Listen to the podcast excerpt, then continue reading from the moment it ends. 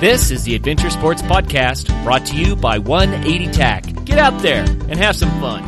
Episode 224, Jonathan Eastwell on distance biking, on massive zip lines, on heli skiing, on surfing, you name it, he's got it.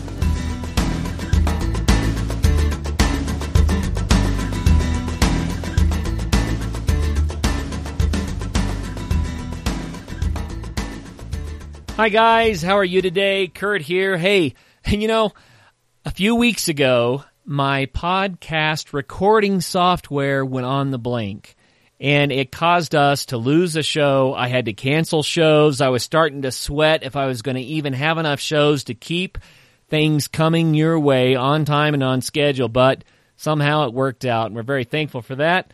But today's show with Jono, awesome show we actually had to re-record. So Jono was gracious enough to come on the show twice so that we could capture this. So if you hear us talking about the last time we talked, well, that's what we're talking about. But this is going to be a fantastic show. I'm really excited to share this with you. Jono is such an upbeat, fun guy who's doing so many different adventure sports. It's it's a ton of fun. I wanted to remind you, we will make announcements about your adventure sports related events. We're glad to do that as a public service. And so if you have something coming up that you would like to get out to the adventure sports community, please contact us. Just go to our website, adventuresportspodcast.com, hit the contact us button, and we'll take care of you there. And now on with interview number two with Jono Eastwell.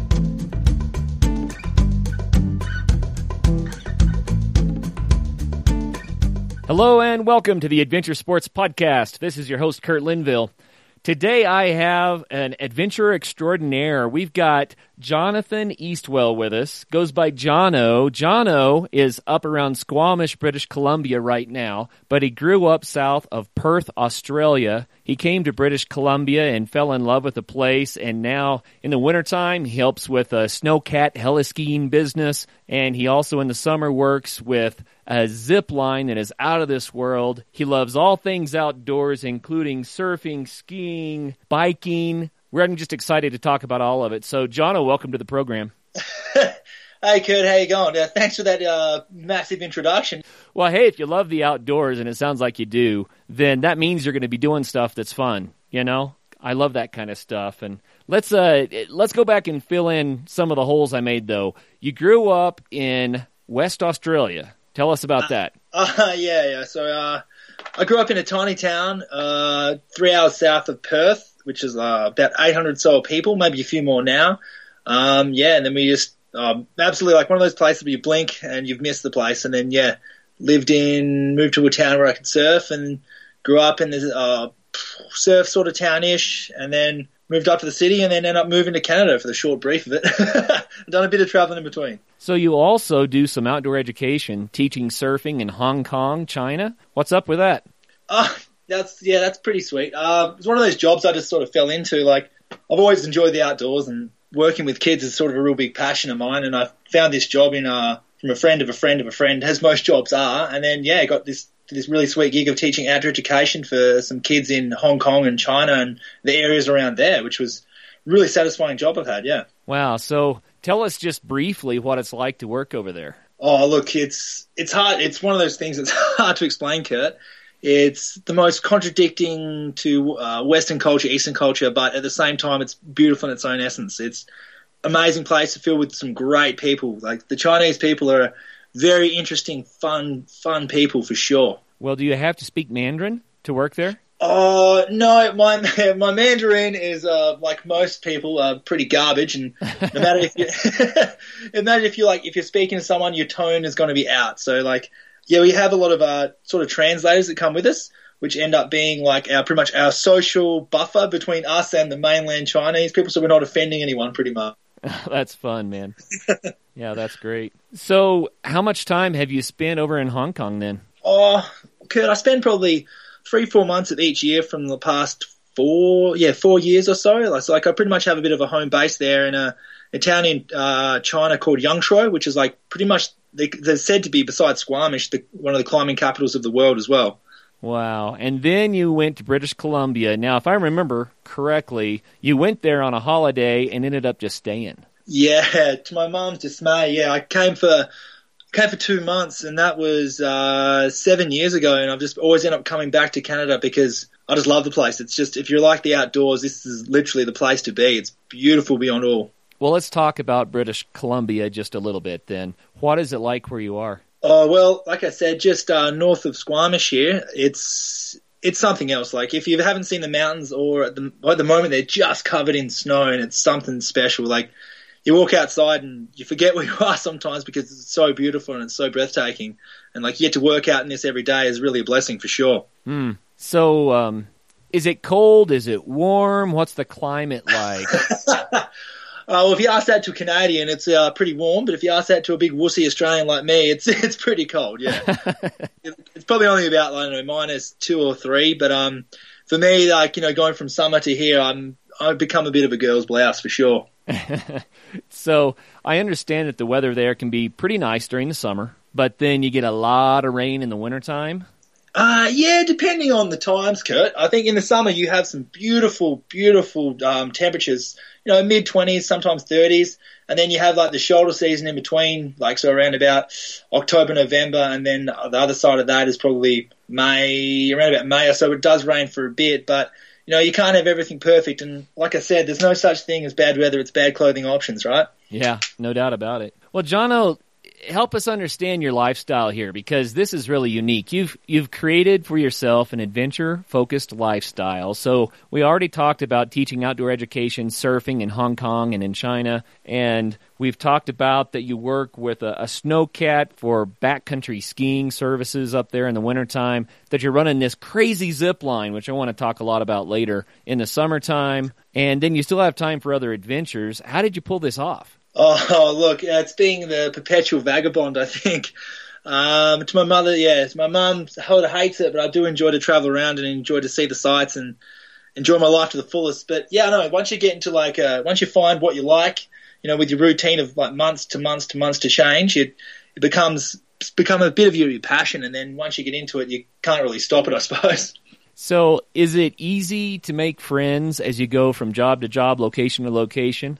Oh yeah, yeah, of course, of course. Being like, if you have a passion for the outdoors, and then the jobs that you do, it, it's hard not to make friends. You have to have to go out of your way, I suppose, not to be uh to be a bit of a socially awkward person to not make friends because everyone's looking for the same thing, looking for a good time, looking to just enjoy life to the fullest, pretty much. Yeah. Well, that's so cool. So, I don't want to spend a lot of time on this, but I'll bet you have a word of advice for our listeners who would like to have that sort of a lifestyle. How can they get plugged into that kind of thing? You know, I actually have a conversation with my friends a lot about this as well. Like, I've got some friends back home, like, you know, everyone feels like they're tied down to their job and right. tied down to their house. And, you know, you can be. Everyone derives happiness from whatever you want. Like, you can, you can get happiness from, you know, buying a house and having many items or whatever you want to do. But I know, like, I think you can stop it at any point. I've had friends who've literally sold their house and just, they've gone traveling. I met this guy who just sold his house and he's been traveling for the last two years and he just said he wasn't happy at home, and then he decided whatever makes him happy, and he decided upon it, and then just just have at it, which was really cool. So,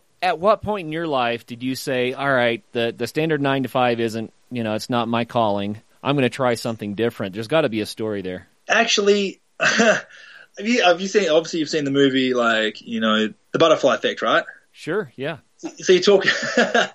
getting preaching on here. But uh, you know how like there's like that one point in your life, and then everything derives and like changes from that point. Yep. Yeah. So like I had one of them. I was playing. Um, I was playing semi-professional sport back home in Australia. I was getting paid, and then I was playing with this coach who end up not liking me. And one day, like I just had this point where my friend's like, "Hey, do you want to go to Canada?" I'm like, "All right, let's let's do it." He goes, "I can get us some uh, work at the Olympics." And I was like, okay, sweet, let's just see what it's like in the Winter Olympics. And then uh, from that point there, it was just it just diver- my life diverged. And then I was like, like I said, I I never went back to working like you know my carpenter's job back home. And then I just found adventure sports was my thing, and I just sort of came addicted to it and haven't left since. Oh, that's cool. It seems like everybody has a point where they have to make a decision, and it sounds like you're the kind of guy who's not nervous about trying new things in new places with new people. But was it a little bit scary when you just kind of dove into this? Oh yeah, absolutely, far out. Like I think that first point, like I said, when you're just going from like what you know and what you love to this change, like it just oh, it's crazy. But then the growth you have inside yourself is amazing. Like I went from you know doing these like this job which I really didn't like and like at all to the very first job which I'm currently came back to now was the first job I actually loved. And like that change going from like just doing a job for your life, just doing a job for the weekends to actually having the job you like for your life makes it made probably the biggest difference in my life, I think. Well, I want to talk about your bike trip. So you, you mentioned before the call that you had this crazy idea, just kind of out of the blue, to bike across Canada. Yeah, I mean, you, you said you went from what Whistler to Halifax. Yeah, I went. Yeah, yeah. So I know. I was like, I went. I think I was like I said last time we talked. Um, I was in the shower, probably in Mar- April sometime last year, and I was like, what am I going to do for the summer? And I was like, well, I haven't seen enough of Canada, so I was like, well, stuff it.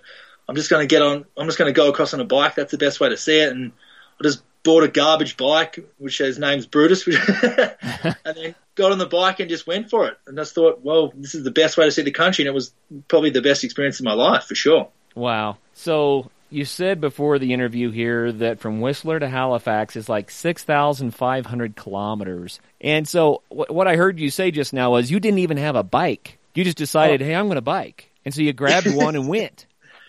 Yeah, well, that's the thing. I I've actually bought like a hundred and fifty dollar bike off of my buddy, which was too big for me. Um, and I got given some panniers, and then uh, the, the longest I've ever biked before was probably 30 Ks or something, or 40 Ks trying to do a triathlon when I was like 17.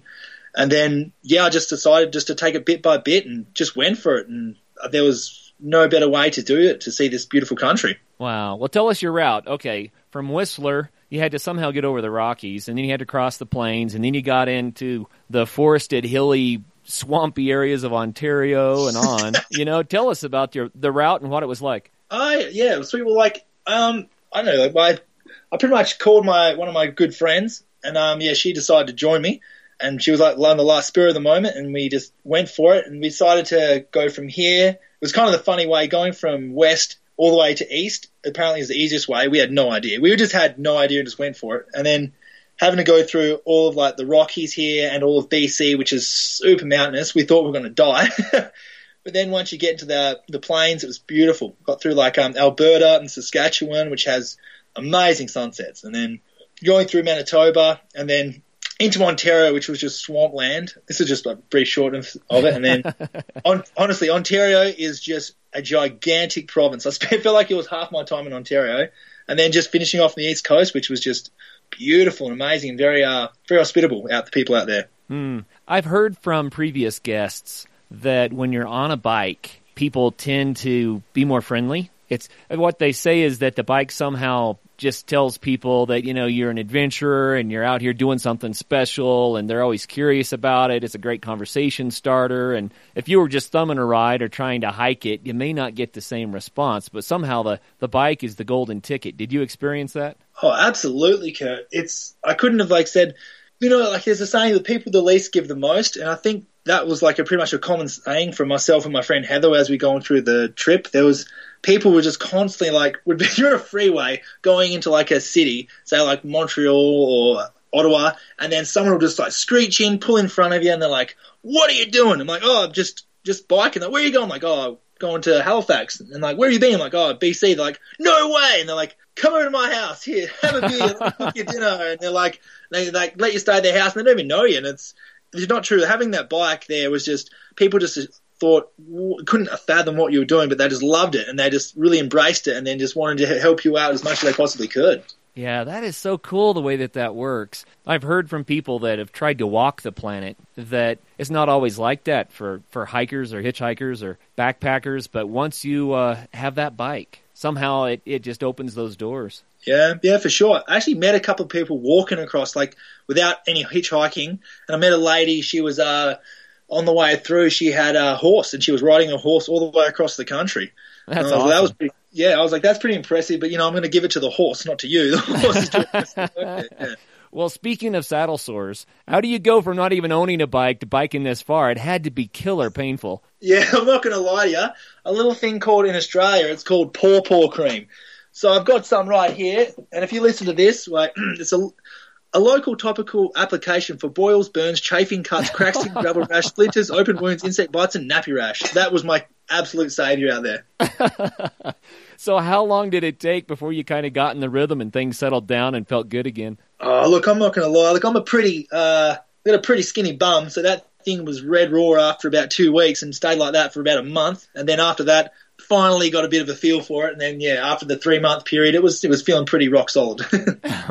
I've heard from the distance bikers that it does take a while, but you just got to keep at it, and then you build up the tolerance, the toughness that you need. It's not just your bum though, you know. It's it's everything about it. Just being on a bike for that long, that in that position, you know, your hands, your back, it, it can be yeah. tough. I suppose, yeah, I think like, it definitely is tough. But like the physical, like you can approach it in different ways. But I think the biggest one is like the mental mental aspect of it, and it's the way that I know, like everyone, you meet all these people, and people, like, I met a lot of people who were just like bailing out after like trying to do one province and bailing. They didn't were tired and couldn't be bothered, and it was just the men. It's the way you approach it. I think like we had this, like the way you had this positive vibe, and myself and my esteemed colleague Heather, who was the most positive person in the world, were going through and everything was great. If you just assumed that everything was good and everything just turned out fantastic in the way that like you can either perceive it as being negative and you know, a bit of a learning curve, and we just had such a positive way about it, and that's what kept us going the entire way. Oh yeah, well, it, it, sounds like you guys had the right kind of a connection. You know, if you're not with the right person on some sort of a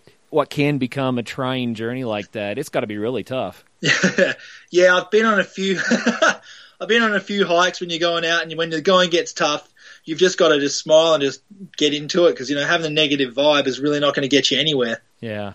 Well, what was it like after over six thousand kilometers to get to Halifax and say we did it, we're done? Yeah, it was there was it was really funny. It was probably not uh, the feeling we got. Like you didn't realize it until probably a couple of days, but got to the end at the Halifax Pier there and got a big photo with me with a bike over my head and it was to celebrate and that was uh, a good way to finish it. But yeah, yeah, that was probably the best way to go about it. What did it seem strange the next day to not be on the bike again? Yeah, it actually did because the bike gave you like so much purpose because you get on there and you at the start of it you dreaded it, but then like you like became like repetition and you really look forward to like getting up in the morning. You'd finish your breakfast so you could get on the bike because you had these adrenaline and this like endorphins running and you were just loving it. So like at the end of it, it was like I had this excess of energy and I was like just the most craziest person. And I was like, ah, I needed to do something every minute of the day. Yeah. Wow. That sounds like a ton of fun. So give me a, a really good day story from your bike trip.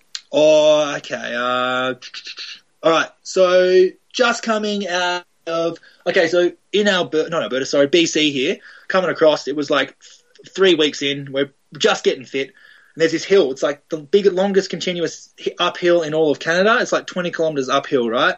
Mm. And so we're coming along, and um, we're like just about the top of the hill, and then this guy pulls over, and he's just like, "Hey!" I'm like, "Oh, hey, Bert, hey mate, how you doing?" He's like, "You want some water?" And I'm like, yeah, I'd love some water. And so he went and grabbed, he went like, um, gave me like a bottle of water and he goes, oh, here, this is one for your friend down there. I was like, yeah, thanks, man. And I started chatting to him. And then after about a minute, he's like, where are you camping? I'm like, oh, well, we're just camping literally on the side of the road at P stops. Well, don't tell the police. Um, and yeah, so we're just going along. And then he's like, well, you, you want to camp out at my house? I'm like, yeah, sure, sure. So he gave me the directions. And, um, awesome guy. And then him and he, so I told my friend Heather, and we went up to like found this guy's house, and we went pulled in. He's like, "Hey, yeah, how you doing?" Started chatting to him, and then for about a minute chatting, he's like saw that we weren't crazy because he had the bike, and they think, well, you know, at least you got some sanity. and like, okay, how about you can you guys can you don't have to camp at the front, you can stay you can stay inside. But, oh, thank you very much. And we were pretty self sufficient cooking and that. And he's like, I'll tell you what, we'll cook you dinner. I'm like, no, no, it's okay. He's like, no, no, we'll cook you dinner. Okay. And so he cooked us dinner, and him and his wife met him. And then after a while, he's like, "Oh, you guys can here. Let me um cook us dinner." Like fed me a bunch of beers, and then like the next day, like super super lovely, cooked us breakfast, then chopped up some vegetables for us, and sent us on our way the next day and ended up like following us behind he offered to take us to like the next town but I'm like no like you can't get get on the you got to ride to the next town and then he drove us down to the driveway and then down the road a bit and then waved us off and we left and we're like wow that was incredibly nice, and it was just a great way to start like this sort of around about the start of the trip. Yeah. Oh, that's fun. Really, really cool. I think that you know you could have stayed where you were, you know, back near Squamish, and just kind of wasted your time. But instead, you had this crazy idea in the shower to grab a bike and grab a friend and take off. And now you're you're telling me stories after stories after stories of what you just said was one of the greatest experiences of your life. Yeah, yeah, I, I don't know. That, that's that definitely, yeah, like it put a lot of stuff into perspective for me. But yeah, that was that was a big changer for me. I think that was like really got the ball rolling and then got you thinking more. And like I said, each day when you're writing, you're constantly thinking. Like if you're doing a, anything with repetition, you constantly think and think and think, and it really puts things in perspective and sorts your life out pretty straight. Hmm. You know, that's one of the things that we talk a lot about on the Adventure Sports podcast, John. Jono, is how if people would just step outside of the door and do something. Just Yeah, go do yeah. something. It doesn't have to be huge. It doesn't have to be biking across Canada, but just go do something. Then you're going to make memories and have life experiences. You're going to grow as an individual. I mean, it's the reason for it, right? Oh, absolutely. I said like like I said before, like you don't like you said, you don't have to do you don't have to do these major, amazing, crazy things, whatever you think. Like just start off small and just get yourself out, go for a little bit of a walk, go for a little bit of a hike, and then whatever really you derive happiness from, you can get that anywhere in the outdoors. Yeah, no doubt. Man, I couldn't agree more. Well, let's go back to what you do in the wintertime, where you're driving the snowcat and you get to do the heli skiing up around the, the mountains there around Squamish. Tell us about that. Oh, it's actually uh, a little bit further north of here, just near the Alaskan border. A little place, tiny, tiny place called uh, Terrace in BC. Oh, and I work for a heliski company. Yeah, yeah, yeah. So I live like for the winter mostly. This just not including this winter. I usually live in like a tiny little uh, cat shack in the middle of the mountains, and we I just we work for a heliski company. And when they can't heliski, they come towards us, and we drive people up and down the mountains in the middle of nowhere, and um live in the tiny tiny cabin and a remote setting, which is really really great. Man, there are so many skiers that think that that's just kind of a dream. Is it all it's cracked up to be? Oh, look, I'm not going to lie to you. It's it's it's pretty good. It's pretty good. So we get you get like you become the thing is though it's a bit of a catch twenty two. It's great, but it spoils you as a person for skiing because you become not a snob, but like you just have had such high highs of just awesome powder and snow and ski, and when you come to like riding just piste, you're like, oh god, you miss it. You miss it a lot. I'll bet. So, how many verts are we talking, and what kind of terrain? Oh, it's alpine. You've got alpine. You ride trees. It really depends on like the guides and then where you want to ride. And like, but you pretty much you can do oh, three, four thousand vert in one drop, depending on the, the spot. Sometimes you might do a thousand vert. It it really it really depends on where they're going to take and where what settings best. It's really safe. So the guide chooses where you want to go, and then you'll pretty much bomb you in, and then you'll be sharing a helicopter with like maybe another group, and they just keep rotating up and down the mountain, and you get fresh lines every day, fresh lines every run, and it really is breathtaking being up there having it all to yourself. Oh, I can I can imagine. What about avalanche danger?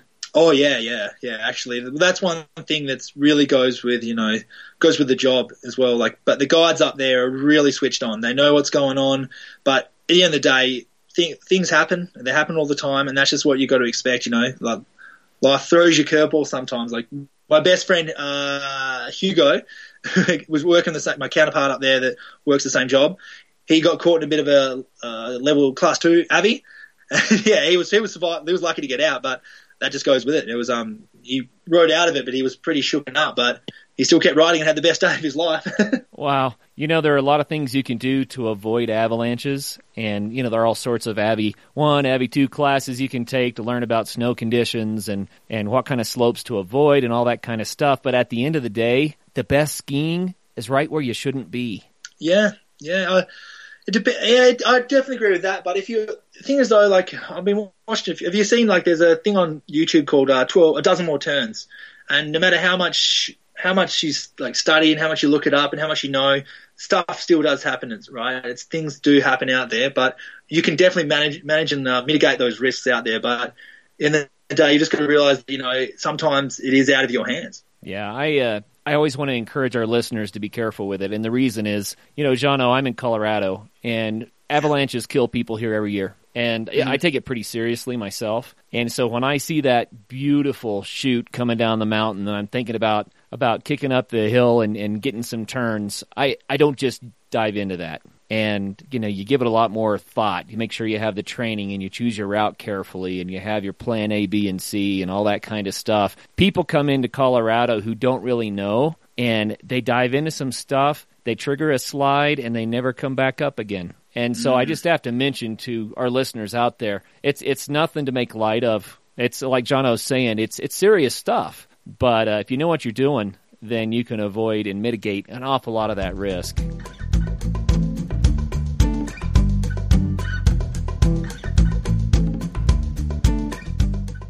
Bentgate Mountaineering, located in Golden, Colorado, has been outfitting backcountry travelers for the last 20 years. Winter is in full swing, and it's prime time to check out the latest in alpine touring, telemark, NTN, and split boarding gear. Bentgate carries the premier brands including Black Crows, DPS, Dynafit, G3, Icelandic, K2, Rocky Mountain Underground, Rossignol, Salomon, Voile, Never Summer, and Jones. With more people in the backcountry than ever, it's crucial to be prepared. Bentgate has the latest in avalanche safety gear from beacons to airbags. Come in and they will set you up with the proper gear and point you in the right direction to educate yourself on snow safety. If you don't own the gear, Bentgate offers a full range of rental and demo equipment including the latest skis, boots, split boards, beacons, shovels, and probes. Bentgate also hosts free demo ski days at local resorts to give you a hands-on opportunity to ride the latest gear.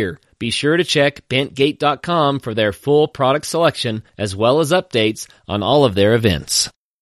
Hey friends, Kurt here. Happy holidays. You know, I wanted to remind you about the 180 stove and the 180 flame as possible holiday gifts for your loved ones. These are lightweight backpacking stoves that burn natural fuels. So we're talking about twigs, grass, leaves, pine cones. If it burns, you can cook with it. They also make wonderful windbreaks and stable cooking surfaces for alcohol burners and other lightweight stoves that need that extra bit of support. These stoves can be found at 180tac.com. The 180 stove is just 10.4 ounces. You have a cooking surface as large as a burner on your home range, and you can even grill steaks, fish. Fantastic for larger groups for backpacking. The 180 Flame at 6.4 ounces is a personal stove. It's excellent for boiling water quickly and efficiently. You don't have to carry fuel. You don't have to buy fuel. If you have an outdoors person in your family, then the 180 stove or the 180 flame will make a wonderful gift for the holidays.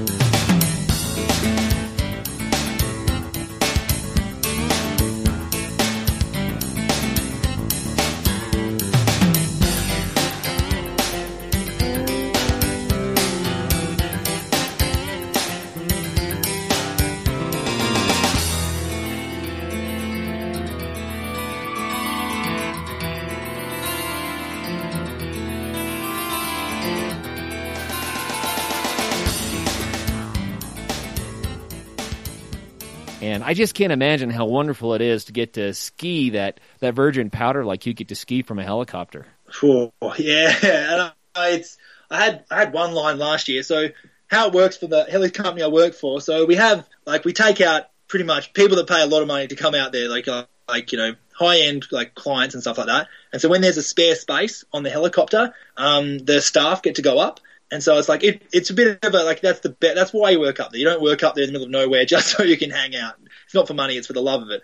And so you go up there and you get your day, or you know, sometimes if there's two spots, you take your best friend or whatever you work with, and you go up there and you go out. And I had one I had one, one day. I was up there just with me and myself, sorry, and five guests. And I went up there and I was I was like I was uh, snowboarding at the time and I was going along and it was this one right line. You always remember it's like surfing. You always remember that one line or that one right. ride that you do for years and years. And there was this like there was this ridge and I was going down and so I'm like oh it was just the spine. So there's this spine going straight down and I was with this guest and he's like I've, I've known him for a couple of years going there. And he looks at it, I look at me, and he's like, just go for it, Jono. And it was like straight out of like a Travis Rice movie, just going down this ridge. And then I hit the bottom and I, I like, I thought my face was going to explode through happiness. yeah. yeah, there's not really a better feeling than that. It's it's kind of like being a, a bird and soaring, you know. Let's go back to what you've been doing in the summertime. Superfly zip lines. Now, I found this online, and that's how I got in touch with you the first time. I saw this zip line on a, a video that wasn't going from tower to tower or tree to tree. This thing's going from mountaintop to mountaintop. And I, I was just blown away. So I, I called up and said, What is going on? And so tell us about Superfly. Uh, okay. Um, yeah, well, I've been working on and off for these guys for the last uh, six years or so.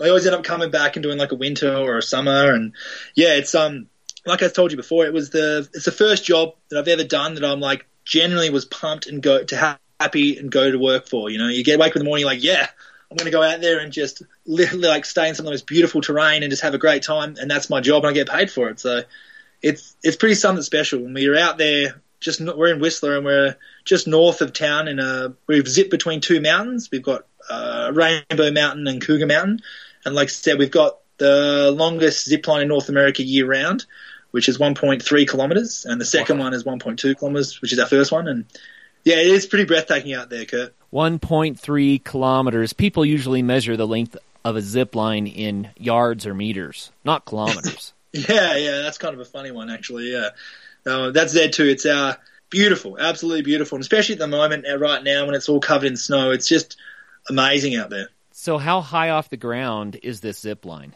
Uh, you're sitting there at about 200 meters off the ground. Uh, so 600, around, I think 640 feet for anyone from the States there. 640 feet up. Holy cow, yeah. dude. That's crazy. Yeah, yeah, it's uh, it's good fun. Like I said, a lot of people come out and it's like like I was saying to a few people today, it's their bucket list, and they come out and it just blows their mind some of the stuff that they do, and they come out and they afterwards they just like I said, the same again, huge smile on their face, and they've leaving with some good memories. Okay, so how fast do you get going on this massive zip line? that depends on how many burgers you've had. Um, shoot, I've had people go up to speeds of probably 70 miles, around about, we've had someone up to 120 kilometers an hour. So, wow. Yeah, it's some of them, like one of them, you can go pretty quick depending on your riding position and how, like, you're laying and how much you weigh. Holy cow. So over 70 miles per hour, 600 feet above the ground, you're going over a kilometer. I, I, that's just to me that's insane. I've got to try it, but I can't imagine. It must feel like you're just a bird or or like you're hang gliding or something. Yeah, it's pretty good. It's pretty good. Um, it's like like I said, you do it as a job, it becomes repetition. But probably my favorite time is when you open, you come in the morning and you're it's like seven or eight, and the the sun's just uh, rising, and you got the whole place to yourself, and you just go through and you open the course and you go through that and you're like, it's a great way to wake up. It's an instant refresher and you just feel pretty good. Oh man. So tell us what it's like to guide people on these zip lines. I mean, I know people get up there and they've got to be looking at it going, holy cow, what did I get myself into? And, you know, how do you encourage them to get on the line and actually do it? And what's it like for them? Oh, well, it depends on the people. I suppose you can get some, like I said, some people come out and this is nothing, you know, because you get adventure seekers come out and try it all the time. They're bungee, but then you have a lot of people come out, like I said, and they're just insane. It's like it blows their mind. And some people, it literally you have to sit, spend ten minutes coaching them into coming off and um, sending them down because you can't like send someone down without them wanting to go down. You have to they have to give you the all clear. But yeah, that's probably the big part of the job is coaching people down into like, like you know, conquering their fears and getting them across. And yeah, once they get through it, they're pretty stoked. So how do you get people to step off that ledge and actually go? Uh, well, like I said, just coaching. You just talk to them and just you reassure them about the low risk. A lot of people assume that it's such a high risk, but it's not. It's the equivalent of like, let's see, like a uh, we use the same size cable as a chairlift, right? And we only have one one person, or we have actually dual zip lines, so two zip lines going together, and one person going across. And they're like, oh, okay, they take some solace in that. But at the end of the day, like you've just got to talk to them and just really talk to them quietly and softly, and then just hoping, hopefully they can um, have the nerve to end up going through with it. So, uh, since you do it all the time, you probably you know it feels pretty normal to you. But for someone that's doing it the first time, I mean, you had your first time. Um, I, in my mind, I imagine that stepping off and actually taking off has just got to be crazy. But then you get going and you got to settle into some sort of a rhythm. I mean, describe what that feels like. Well, so we have like we have four zip lines, which is which is pretty cool. So the first one is like it's the highest. So you're at six, you're 640 feet above the uh, valley floor, and like that's 1.2 kilometers, and that's probably the most daunting for people because you're so high up and you've got this insane view of the whole entire valley. and you can see the far side from one mountain to the next. So people generally get pretty scared there. So once they get through that, they're okay. If they get through that, they get to the next one, you a bit of a short walk to the next one, which is 1.3k, and that's uh, that one is you're going from one mountain to the next again and through the valley. And the third one is our like our Ferrari, is what I like to call it, and it's like it's called Godzilla. And you that one there you reach your top, you reach your top speed up about you reach up about 100 kilometers depending on your weight for about five seven seconds or so, which is really fast. You come to the brakes pretty hot, and the last one you end up bit of an abrupt stop and you cruise through the trees. Wow. So how do people stop when they get to the other end? Oh, we have like an automatic braking system there, Kurt, for the first three, which um they it does it all for them. It just come in. All they have to do is adopt a nice, we call it the landing position, where they've got their legs apart and their hands on the bar, and like I said, they come through. It's pretty unique. We have like a we have like a, um, a paragliding harness which we use, and then a, like a, a painted trolley and harness, and then that means which is really cool because we can actually take up people who've got um who are in wheelchairs or with disabilities or anything like that, which is really great. And so it automatically stops for them when they get to the other side. Yeah, yeah, yeah, yeah. Oh, that's pretty cool. Well, I can't imagine what it's like to do a zip line that's that big, and I know that a lot of our listeners are probably going, "Holy cow, I got to get up there and do something like that." So, if people want more information, how do they find out about Superfly? Oh, sweet, that's easy. Um, just go on tagwhistler.com and you'll be able to see our site. Oh, yeah, and it's pretty much you can. We do like a bunch of our company is pretty sweet in that way. Like we, you come and you might be hired or something as a zipline guy, but we do like uh, rafting in the summer, snowshoeing, um, snowmobile tours, pretty much yeah, you name the sort of tour and we sort of do it, which is really cool. So it's not just zip lines; you guys do a lot of stuff. Yeah, yes, for the adventure for the adventure seeker, it's a pretty sweet gig for sure. Like in we book pretty much anything you can do. Like the the rafting's really good fun. Um, then in the summer we do a razor tour, which is like an uh, ATV sort of tour, which is a bit modified, a bit more safer. yeah, that's a that's a good blast in itself too. And we do a treetops course as well, which we do in the trees down there in the summer. Okay, treetop course. Tell us what that is. Uh, so have you seen uh, what's the show? Have you seen the show Wipeout? Okay, Wipeout. It's like this show where you have to like an obstacle course up in the air. So it's pretty much the same as that, but you have like a harness on. So like it's you got to climb through the trees, and you have like stuff that's trying to knock you over or make you fall down, and it's like it's it's just like an adventure course in the trees. But like at the highest point, you might be 80 feet above like the river, which is pretty awesome itself. Takes about takes about oh, two hours to get through, and like you've got a pretty good sweat on the end of that. So it's kind of like a high ropes course up in the trees, then. Yeah, yeah, yeah. Pretty much exactly what it is. And so, do you do different types of challenges as you go through? Oh yeah, we have like a kids course which goes below as well, and um, we do like you do speed if you want to go for like fast as you can go through it, which is fine. Which is, and then you can have um, you know, you could, like we had a couple of slackliners come through uh, a couple of summers ago, and that was pretty impressive to do the whole course without touching the, touching anything, which was awesome. Wow! So you're you're hooked into a line that keeps you from falling, obviously, but then you're trying to balance on different stuff. You know, up in the air. How high off the ground did you say? Eighty feet. Yeah, about eighty feet. It ranges like it's like a ski run. It goes uh, like green, blue, uh, black, double black. Like so, it progressively gets a bit higher and a bit harder after each uh, after each section. John, what I'm gathering here is that a person could come up into that area, find a place to stay, and book a different adventure for every day, and have a crazy vacation all right there in BC with you. Well, yeah, they well they can come and sleep on my couch if they want. That's fine. hey, we have thousands and thousands of listeners. Your couch might get pretty busy. Oh uh, yeah, well just just take it in turns. Someone there's plenty of room as long as you know I, I cook a pretty mean roast. Uh, yeah. Um, no, well, like I said, if like if someone's interested in coming up, like plug my company, but like it's a great company to work for, and it's a great company to go do experiences with. So because you have so many options of whatever you want to do. Like people come out and they they come out and they do one thing, and they're like, well, what else do you do? Like, oh, we do this, this, and this, and they end up like like I said, each day they'll do something a bit more fun, and then whatever that suits them, and end up having like a pretty great week with us. Oh, that's cool. So once again, the website uh, tagwhistler.com. T A G whistler.com. Tagwhistler.com. Yeah. Well, it's man, you do so much stuff. You know, we could do a complete show on any of this, on the biking, the zip lines, the the heli skiing. but I have to touch a little bit of all of it. I'd like to hear more about your surfing. Ah, oh, surfing. Oh, okay. Um, yeah. Well, as I, I, am Australian, so pretty much predominantly, I think like seventy five percent of us surf.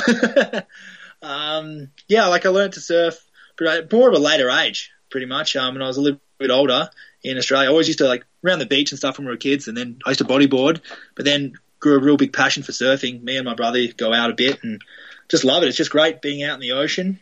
like I said, it's not it's not like the even if you don't catch a wave, it's still just great to be out there and just get a feel for it. You know, just nice and tranquil and calm. But it's just even better catching a wave. I'm not going to lie to you. Um, yeah, uh, end up teaching that in teaching kids who've never swam before uh, how to surf out in some big sets, which is pretty funny. Yeah.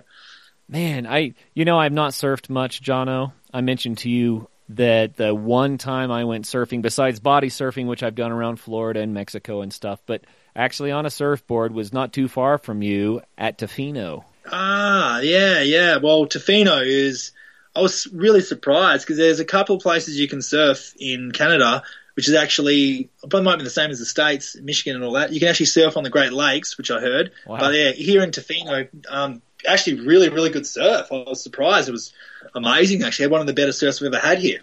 Well, the one thing I remember is that you're putting on a fairly thick, full body wetsuit with a hood, gloves, in, and even then your face is just it's just freezing into a block of ice while you're out there. I mean, that water is cold, dude. Oh man, no doubt about it. Yeah, I didn't like back home. You're like you're surfing in maybe like a thin wetsuit or maybe just a rash in board shorts. But yeah, out here you've got like a, a five six mil like completely covered suit with booties, uh, gloves, and uh, and a helmet as well and you just like you dive in and instantly like brain freeze. You're like, okay, what have I gotten myself into? wow!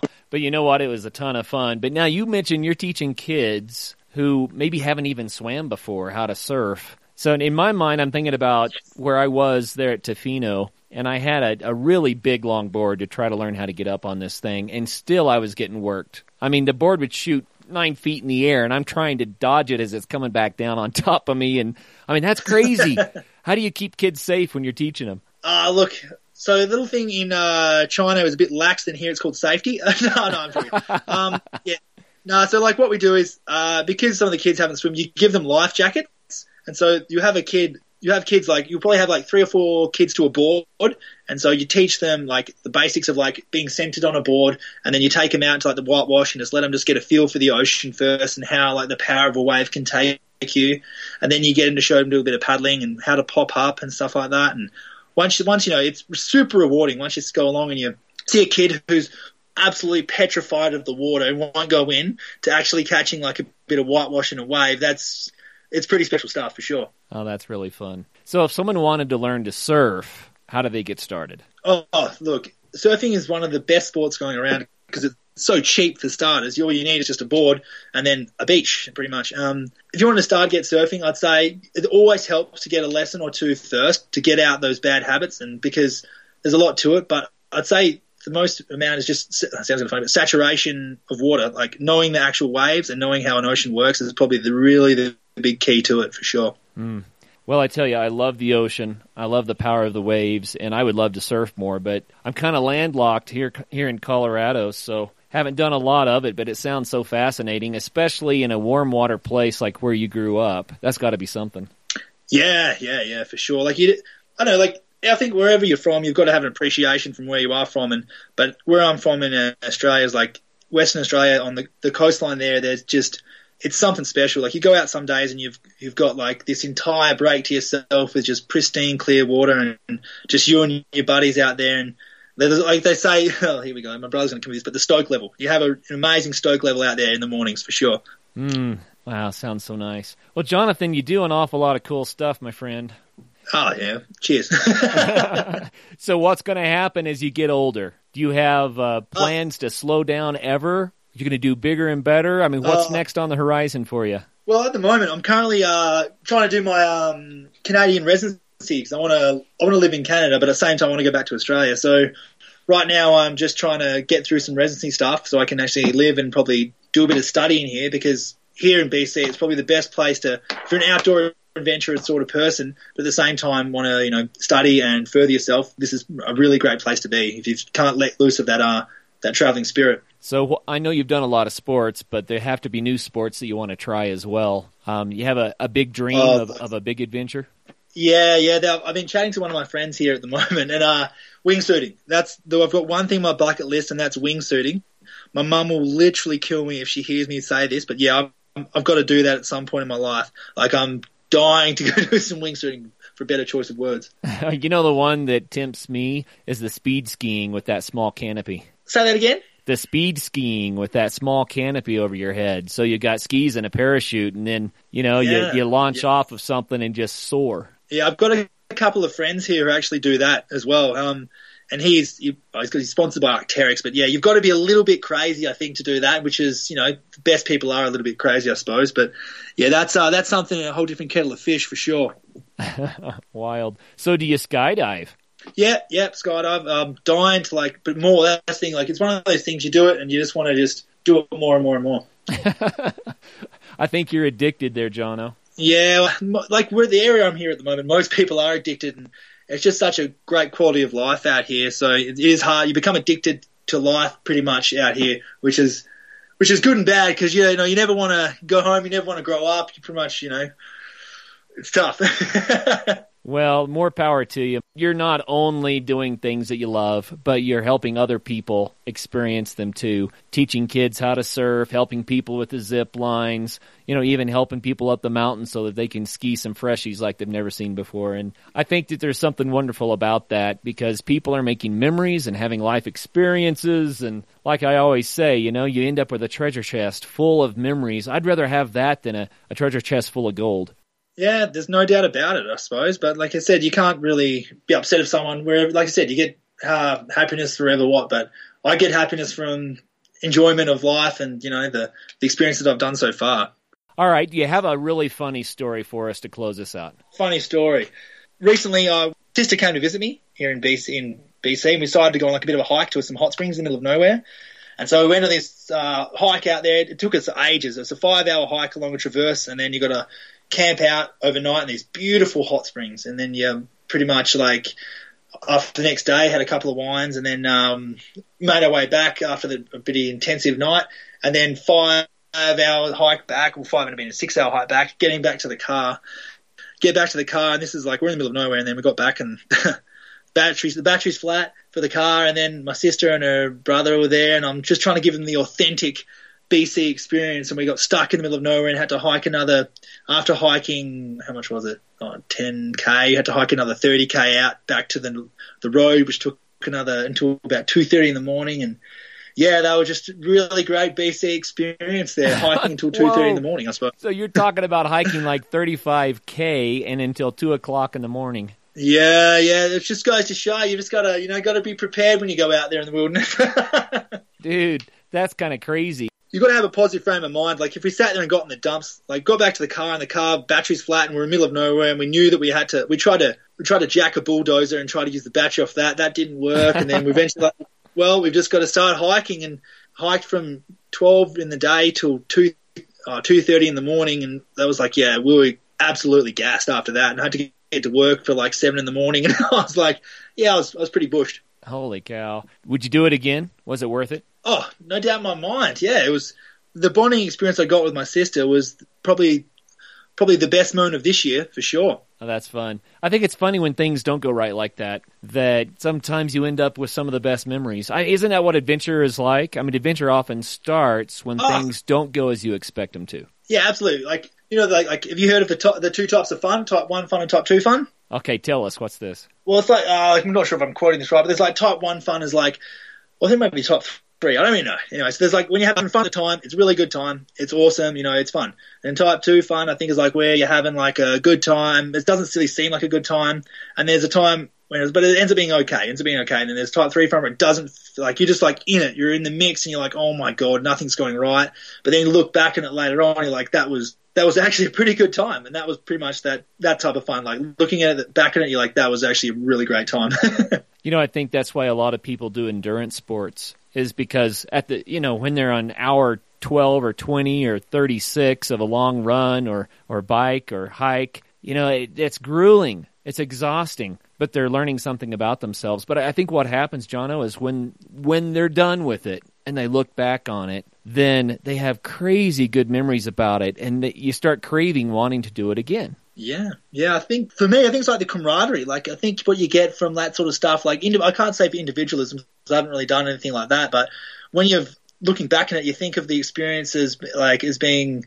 I know you share it with someone, and like when you share, like when you travel through adversity with someone, it really creates a stronger bond. And I think maybe traveling through adversity on your own really creates a stronger bond within yourself, I suppose, too. Yeah. Well, those are good words, man, and I think that's good advice to part on right there. So thank you so much for being on the show today. Yeah, no worries, Kurt. It was great to talk to you, and uh, yeah, have a great one. Yeah, we'll do. And so if people want to try Superfly zip lines, they can go to tagwhistler.com and they can probably find you there. I, I love the way that you've put together such a fun variety of sports and been able to apply your life to it to help others to enjoy them too. Thanks for uh, setting that example for us. Oh, it was my absolute pleasure. Yeah, you bet, man. And and for all of our listeners out there, until the next show, make sure you do get out there and have some fun. See ya.